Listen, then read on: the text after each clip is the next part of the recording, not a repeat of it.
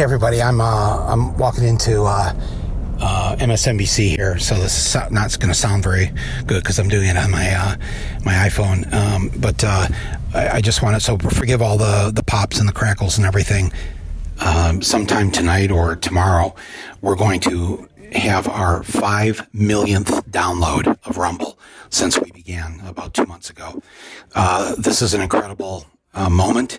I'm so grateful to everybody who's been listening, and uh, to show our gratitude, we're going to select the five millionth person. Uh, we won't know exactly when it will happen, but we are going to uh, be on alert over the next 24 hours. And um, and this can be any of you who've been listening in the past. All you got to do is hit uh, download of any episode. I'll have a new episode up here at midnight uh, tonight Eastern time. Um, so just listen to that one or listen to a past one. Maybe you've missed one. Uh, you'll be logged in if you uh, just hit play on any of the episodes. So do that, and uh, and the winner uh, will be uh, uh, brought to New York City to be a guest on Rumble. Uh, so uh, do that. Thank you for listening. Thank you to all who made up these five million listens here of this podcast. We're very grateful. Um, but thank you, everybody. And now on with the show here.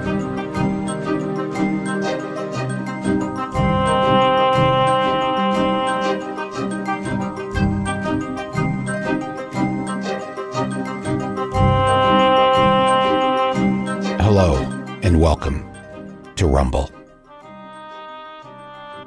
This is Michael Moore, and you're listening to what will be one of four in a row, four daily podcasts of Rumble in these next four days leading up to and including Super Tuesday.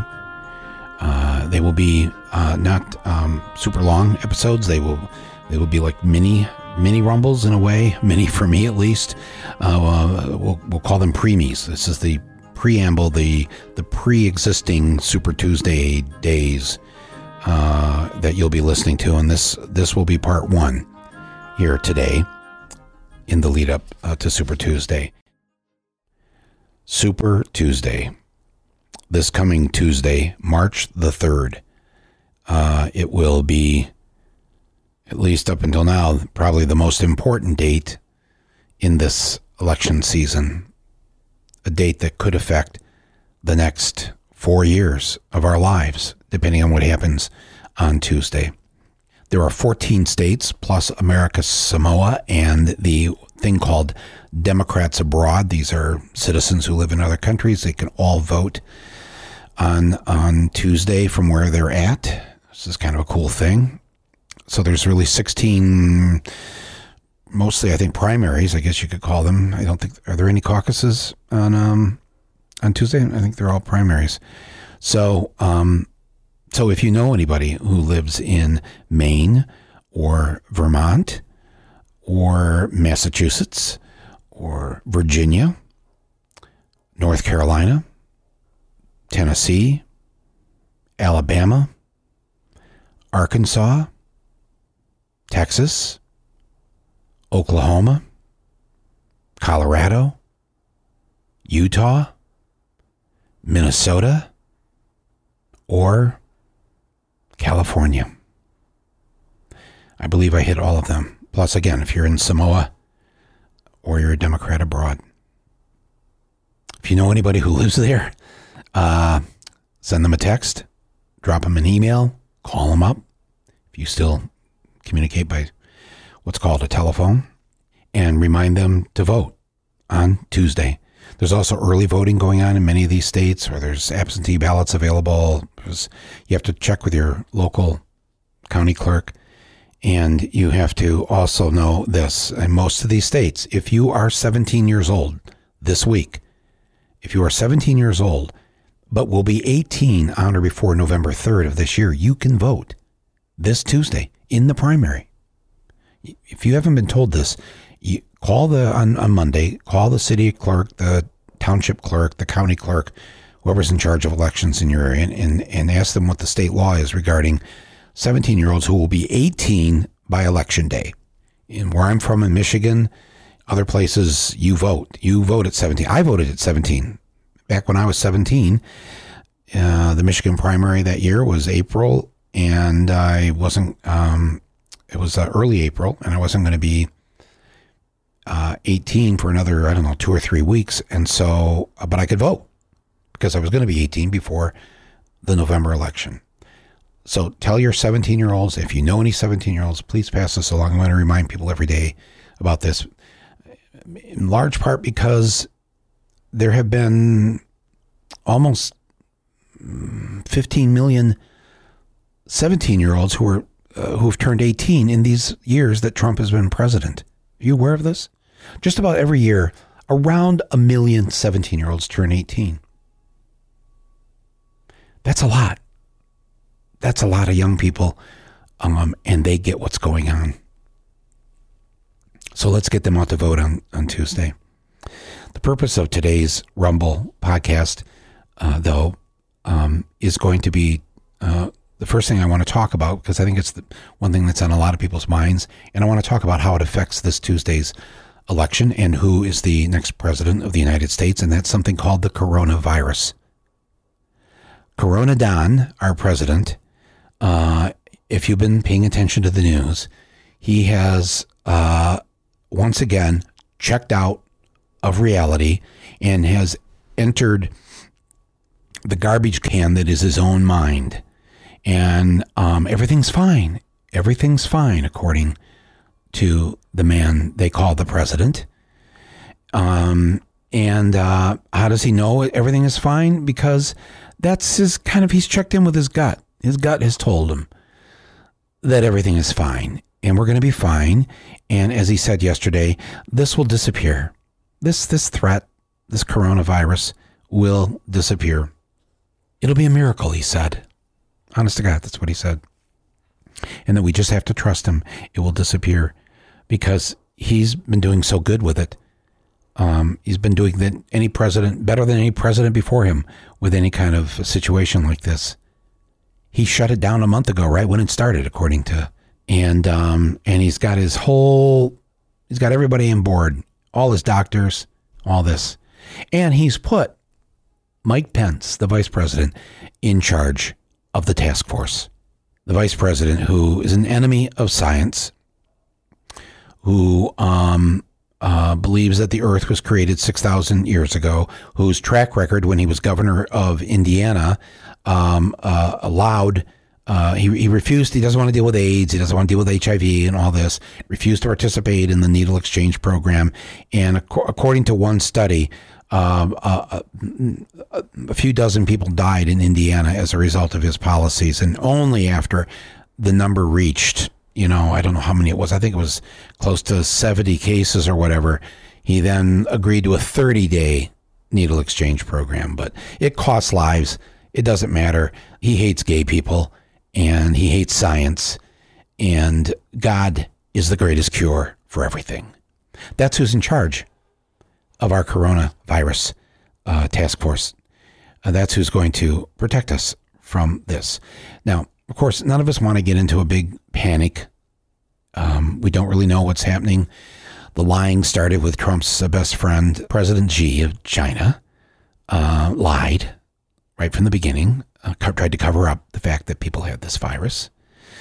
Like Trump, worried about commerce, worried about the money.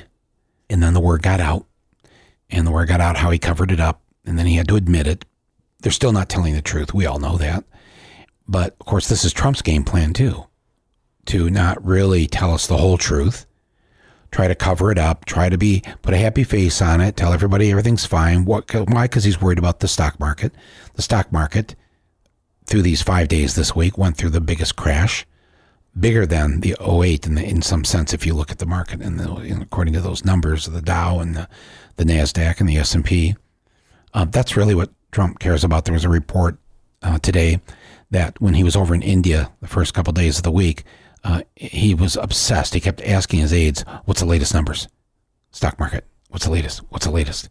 It's like he was just, you know, that was what was on. Not not what's the latest in terms of the numbers of the people that have the coronavirus, uh, or if we're taking care of things. As you may have known, but if you don't know this, let me just tell you that we are in great danger, not because necessarily of what this virus will do. It, it, it needs to be taken extremely seriously, but we may or may not be in grave danger. But somebody tells me that, the may or may not, I'm, I'm, I'm going to always side with the may. Why? Because you want to be safe. You want to be prepared. You want to prevent this from happening to yourself and to everybody else. But we're in a different kind of grave danger. And I know we've talked a lot about since, well, back when Trump was running, what kind of danger we would be in if he were in the White House. And um, we covered all the usual bases um, invading other countries, um, uh, dismantling the Environmental Protection Agency, you know, a whole host of things that Trump threatened to do, um, including not accepting the results of the 2016 election because he feared they were going to go against him, um, and could postpone or cancel upcoming elections based on whatever power he thought he had as commander in chief, a title that he prefers to actually than to president of the United States. So yeah, we talked a lot about the danger we'd be in, and then when he assumed office via the Electoral College, then we actually were afraid, and he right away did a number of things, uh, the Muslim travel ban, et cetera, et cetera. So he, uh, you know, there were all the things right away that told us that uh, we might be in some serious trouble here. But the kind of trouble we're in this week is um, we have someone in the White House who doesn't respect science, doctors, um, anything, which is somewhat ironic in this case because he's he's the premier germaphobe in the country. Um, doesn't like to shake anybody's hands. Is constantly Purelling himself. Uh, um, very freaked out about any kind of contact um, with other humans. So it's a it's you'd think he'd be the first he'd be the first one to be sounding the alarm about this, but in fact, no, because it it it it would be a black mark on on his administration should there be a virus. Uh, no one's ever going to accuse him of being, you know, patient zero of causing this virus, but he, um, for some reason, has decided to take the position that everything's all right, everything's going to be okay. There's going to be a miracle. Do not despair. And how how are the mar- how's the market doing right now? But it's not just his attitude. It's not just him putting Mike Pence in charge of this uh, task force. It's the fact that over the last two years, he has dismantled the pandemic division of the National Security Council, the the the group of people that are part of the executive branch whose job it is is to make sure, in this case, that if a pandemic breaks out, or if any kind of epidemic breaks out, that we we go right at it and we do whatever we need to do to protect the people of the United States of America and the rest of the world. Um, so here's what he's done since 2018. I'm just going to read this. Uh, this is uh, from NBCNews.com. In 2018, Trump fired Tom Bossert, um, whose job as the Homeland Security advisor uh, to the National Security Council included coordinating the response to global pandemics. Bossert was not replaced by Trump. Last year, Rear Admiral Tim Ziemer, I believe that's how you spell his name, Z I E M E R, the, he was the National Security Council's Senior Director for Global Health Security and Biodefense. He left the council and Trump decided not to replace him. Then Dr. Luciana Borio, B O R I O, she was the National Security Council's uh, director for medical and biodefense preparedness. She left then in May of 2018 and was also not replaced by Trump. When asked about it in this, uh, in the, you know, I think last year, yeah, this was in October. Robert O'Brien, uh, uh, the national security advisor at the time, um, said that Obama had allowed the NSC to balloon, balloon is the words, uh, to well over 200 staffers and that he intended to reduce the NSC staff. And really, folks, what better place to reduce the NSC staff than with the people in charge of pandemics and bio defense? So we literally, and you know, this is you know this is a problem throughout the whole White House. We literally have nobody in charge of this. Just as he he has not filled so many other positions. I, I, a friend of mine in the in the media walking through the West Wing one day, where all the you know where all the staff is for the president, and this person told me that it gets quieter and quieter there because there's empty office after empty office, desk after desk, where Trump has not either replaced people who quit or replaced people he's fired. And and that's why even the ones he has replaced, they're all called acting. There's no permanent uh, Homeland Security person. That's an acting Homeland uh, Security Secretary. There's an acting uh, Chief of Staff. There's an acting. It's it's you've noticed this in the news. It's all they're all acting because he won't fill the jobs in any kind of permanent way.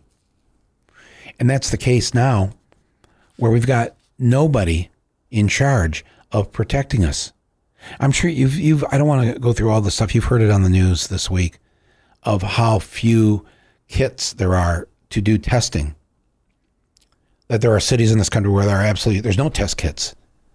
If you need to be tested tonight in certain places, there's no place, there's no way to test you.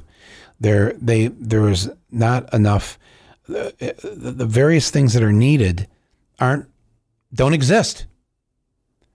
And when the doctor from the National Institute of Health tried to tell people at the press conference on Thursday, the one that Trump held, uh, a rare visit to the press room at the White House, um, he was trying to explain that um, to actually come up with a, a, vaccine would have to go through all this testing, and it would take you know well over a year because we're not prepared. And Trump got pissed and said that by the end of the day, that guy's not to be talking anymore. Pence, you do the talking, or you, you Pence, approve. And nobody, no doctor talks to the public. Um, well, there was, you know, there was a big outcry over that on Friday, and um, so I noticed they're starting to let a couple of doctors talk. Doctors just have facts. That's all they would offer. There's no political opinion here. That's just a fact but they want to keep us ignorant. So that's that was the first approach to not have the doctors talk. We'll see what happens in the next few days. Um, there was the story of how the uh, Health and Human Services um, employees that were sent to the quarantined people that uh, the Americans who were let back in, uh, instead of being quarantined wherever they were, wherever they were sick, brought them back in uh, into two bases, into one in Southern California, one in Northern California. And of course, the first now known case that we had on, on Thursday was uh, from an individual who hadn't been to China, didn't know anybody had been to China. So how did how did this individual, this woman, come down with it? Well, she's 15 miles from where one of these bases are, and one of the Health and Human Services people, as we have found out, they were not given the right gear, they were not given the right protective clothing um, they fly out there to California. They don't follow any of the protocols. They are giving no training. They just show up.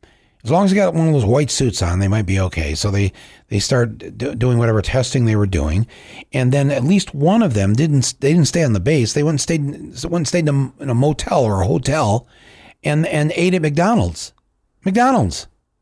This this virus is transmitted not through uh, the air it's transmitted through touch or surfaces. I mean, it's through the air if you sneeze in somebody's face or cough in somebody. That that yes, but but generally this is a this is a touch and a surface um, virus. And so the thinking now, as I'm recording this, is that perhaps when she was at McDonald's, uh, or the person who was at McDonald's touched it, touched the you know the table or the counter. Another person touched it, passed it on, boom. I know the first thing you're thinking of is um, Okay, so they were what sent out from D.C. to California. They not only didn't know the protocols, didn't know what what clothing to wear, uh, didn't know what or how to test anybody, and also didn't know that you don't go to McDonald's if you from if you're working for health and human services. At the very least, if you're in California, you're going to go to In and Out Burger. What are you doing at McDonald's?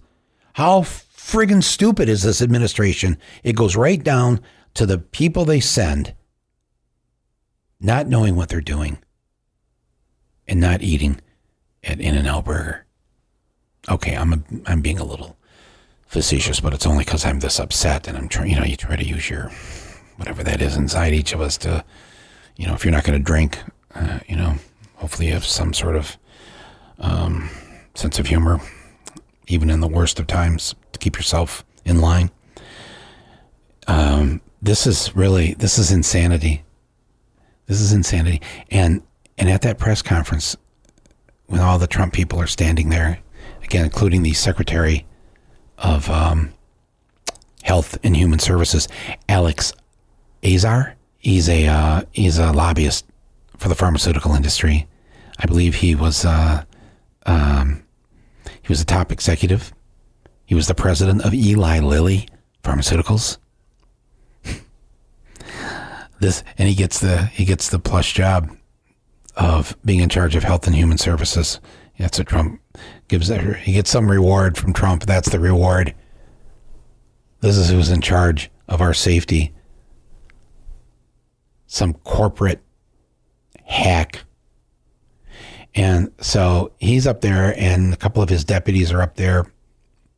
And one of them stands in front of the microphone, looks into the camera, and tells the American people just do the normal things you do around the flu if you think you have the flu, you know, wash your hands, uh, uh, you know, sneeze into your arm, and and then and then she said, um, and if you're n- not feeling well, don't go to work.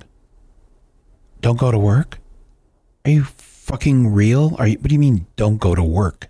You don't get to say that in a country that doesn't have universal health care, doesn't have medical paid leave, you see, in, in most of the other democracies, you could say that. Don't go to work because you're not going to lose your, your pay. If you're out of work for a day or a week or two weeks, you know what? You get 100% of your pay in all these social democrat countries, right? Yeah, of course you do. You, you, you don't worry about that. Why, why? And it's not just because these other countries are nicer to their people. They also don't want you coming in sick and getting everybody else sick. So they want to incentivize you to stay home. And what better way than to assure you you won't lose any pay? You won't lose your job. It's guaranteed in the law. Oh, and about going to see a doctor? Don't be afraid of going to the doctor because it doesn't cost you anything. Anything. Let me just give you a glimpse into a year from now if we're living in a country that is on the road to having Medicare for all. Imagine, you know how that, that if you've if you've ever been in the situation where you haven't had health insurance, and you may be in that situation right now because there's almost 30 million Americans who do not have health insurance, and uh, even under Obamacare, do not have health insurance, and you feel like you don't you don't feel well. You wake up. Oh, I should go to the doctor. No, no, oh no, no. First of all, how will I, I got to get an appointment. I may I'd be able to get me in. Um, what's it going to cost me? Or maybe you go to the doctor and then you forget your your you know your medical insurance card because you've well, you've one of those 160 million people that got that that incredible private health insurance. Yeah, but there's the copay. Hmm, that's not worth the copay. I just got a little cold. There's the deductible. Oh, geez. What if they send me to the hospital? What if I do have the coronavirus? Uh, no, no, it's, I don't have it. No, no, no. Don't, don't. There's no need to go. I can't tell you how many how many internal conversations take place in people's heads every single day in this country. Who people who should go to the doctor and go immediately. How many deaths would be prevented? That Yale study a little while ago, 68,000 people in America die every year because they didn't go to the doctor in time. They put it off because why? Because it costs money. Because they've seen friends and neighbors um, be go into serious debt. They've seen friends and neighbors um, suffer as a result of of the debt they incur People go bankrupt. People lose their homes. So people don't go to the doctor in a country that doesn't have universal free health care. We make ourselves dangerous. Do you understand that? Uh, especially the people, the selfish people who might be listening to me, who really only think about themselves. And I got my health insurance. And I don't need to care about anybody else. And you know, you think you have your health insurance, by the way, until your boss decides one day that you don't have it, or or doubles your deductible or whatever, because you have no friggin' say in it, because you don't have a right. You don't have a right to health care in this country. You don't have a right to see a doctor. You don't have a right to save your life. There's no law anywhere that says you do. You only you those who have the health. Look, I'm I'm not going to get into this right now. I made a whole movie about this, as I've said before. It's called Sicko. You can watch it.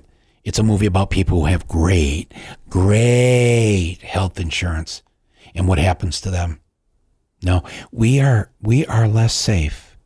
Or how did I hear this um, on TV today? Ro Khanna, the congressman from California, he said we're only as safe as the person in our country who has the least amount or none of health insurance.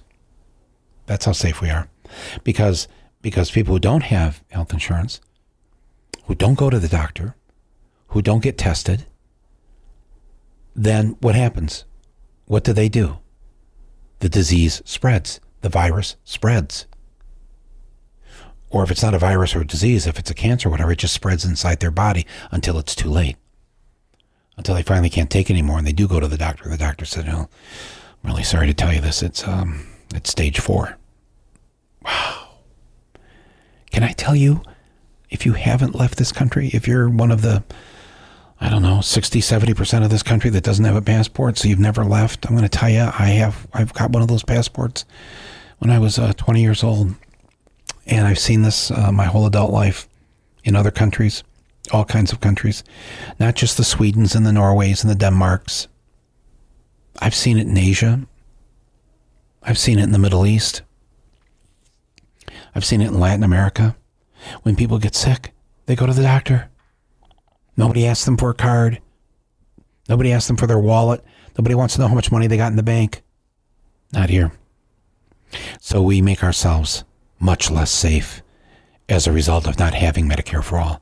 That one reason alone should be enough for everybody to get behind any candidate that's for that because because that candidate that candidate on Super Tuesday is trying to say, I want to make us all safe. I want everybody to be cured who can be cured. I want everybody to get the attention they get when they, whenever they need it, that they get it right away.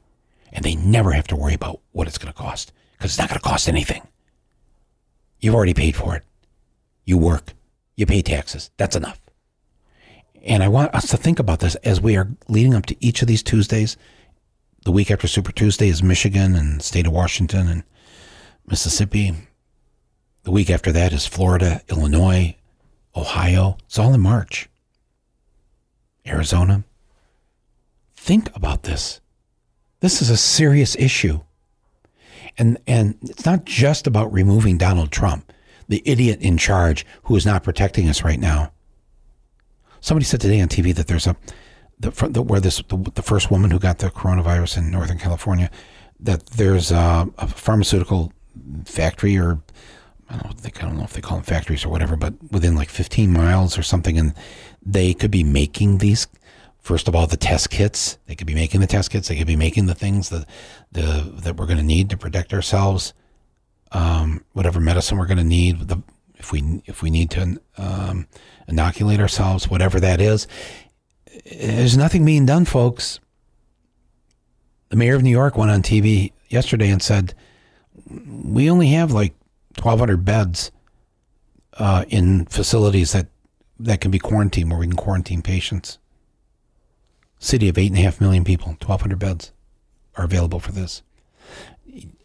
Again, I don't want to encourage panic here, but you can see if the shit hit the fan here, and it seems to be hitting parts of the fan right now, if it really hits the fan, what that's going to look like. All you survivalists out there with all your underground bunkers and all, all that stuff you've been stockpiling, all your guns, Your guns aren't going to save you. Your gun can't shoot the virus. Our priorities are so wrong. We're so off. I always want to believe we're smarter than this. We certainly, as the wealthiest country on the planet, have the means to have as many test kits as we need to to develop whatever medicines we need to to approach this in a way that protects everybody. And yet, here we are. The dunces are in charge. It's a confederacy. we are going to be the victims of this. And yeah, we're left we're left to we're left to pray and hope with the vice president. Let's get on our knees tonight and hope that this won't be what it could be because we aren't ready. Because the President of the United States got rid of all the people who would be handling the pandemic. As he explained the other day, well, you know, we don't need all these pandemic people around in our national security office not doing anything. It's not like there's a pandemic every day. So he says we'll get them together. Oh, we figured all. You know, we didn't. We don't need these people sitting around. Well, if something happens, we'll get everybody back together. Well, we'll get the band. Get bring the band back together. We'll get those doctors back, and we'll figure this out. How's the market doing? What? He has one concern this week: the market and how he looks. It was a perfect virus. Perfect yeah, if it is a perfect virus, there's no perfect call you can make, Donald. My friends, if you have not thought of the right reason to show up on Tuesday, to get your early ballot in this weekend, let this be it. I don't want you to have to play this episode back a month from now, two months from now after you've buried loved ones. Because we just kept hoping. Aren't you sick of hoping? Always hoping for the best. We hoped that the Mueller report would save us. We hoped that impeachment would save us. We're hoping that a candidate that now we don't need we don't really need completely universal health care. Um, you know, people can opt in can opt in. If somebody has the coronavirus, do you want them to have the choice of opting in? If the light is red, you don't have the choice of driving through it. You don't get to drive through it. You don't get to say, "Oh, wait a minute, um, I don't like the government. The government put that red light up there, and now it's red, and I want to go." And it's it's violating my my freedom to go so fuck that red light. I'm just going to go through the intersection. No. When you're going to live with other human beings in a society, it's not the way it works. And if you're going to live with other human beings in a society, you make sure everybody can go to the doctor today for free. Period. Please, my friends, please think about this. We can't get through another four years with Trump, obviously, but we can't go through four years of either a Republican Senate or of a Democrat in the White House that doesn't understand the urgency of taking care of everybody from this point on. It will do. This is. I see. I'm in this weird spot right now. I, I'm. I just feel like I'm. I'm back in.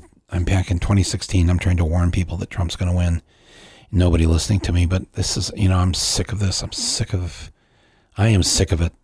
I am sick of it. I've, I've done this for, I don't know, the Iraq War, Columbine, my whole life, what I've done with the things I've tried to make movies about and things and just warn people and ring that bell and fire up that siren. Now here I am in front of this microphone in what used to be the guest bedroom of this apartment on top of a movie theater in New York City. on a Friday night asking you to please do what you can do. Make a difference for this Tuesday. Be careful regarding this virus. Be be careful. Uh, the face masks aren't going to save us at this point, uh, but be careful with you know, and demand action. Demand action. Our Congress, our members of the House and the Senate, they should be on fire right now to demand to hell with the markets. If this goes where it could go, I mean, if you're alive, how will you live with yourself? That you didn't rise up. At that point, how you voted on Super Tuesday is going to be almost irrelevant, isn't it? You still have to vote because our hope is that we'll get through this. And that next year or two years from now, if this happens again, we'll have a president who believes in science. We'll have a president who's in that White House who will fully staff the pandemic office. And, and we will have full, free health care for every single American.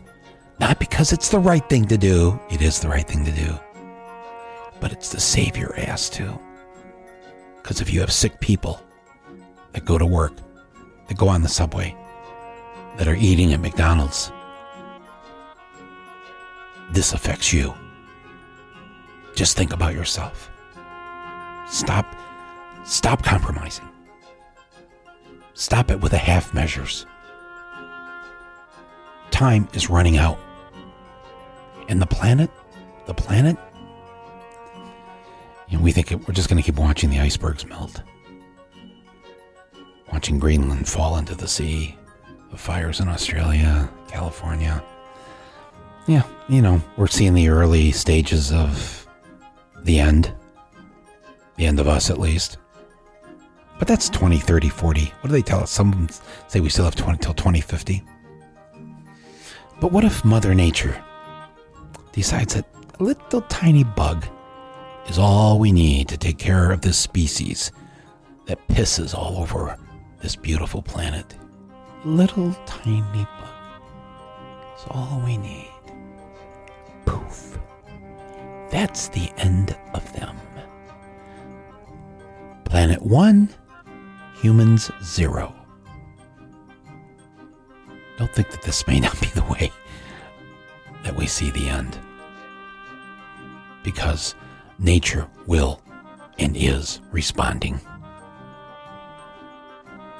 And it has very little respect for us right now. I'll be back tomorrow with part two of our Super Tuesday Preemie podcast specials here on Rumble with Michael Moore. Good night. Be well. Wash your hands.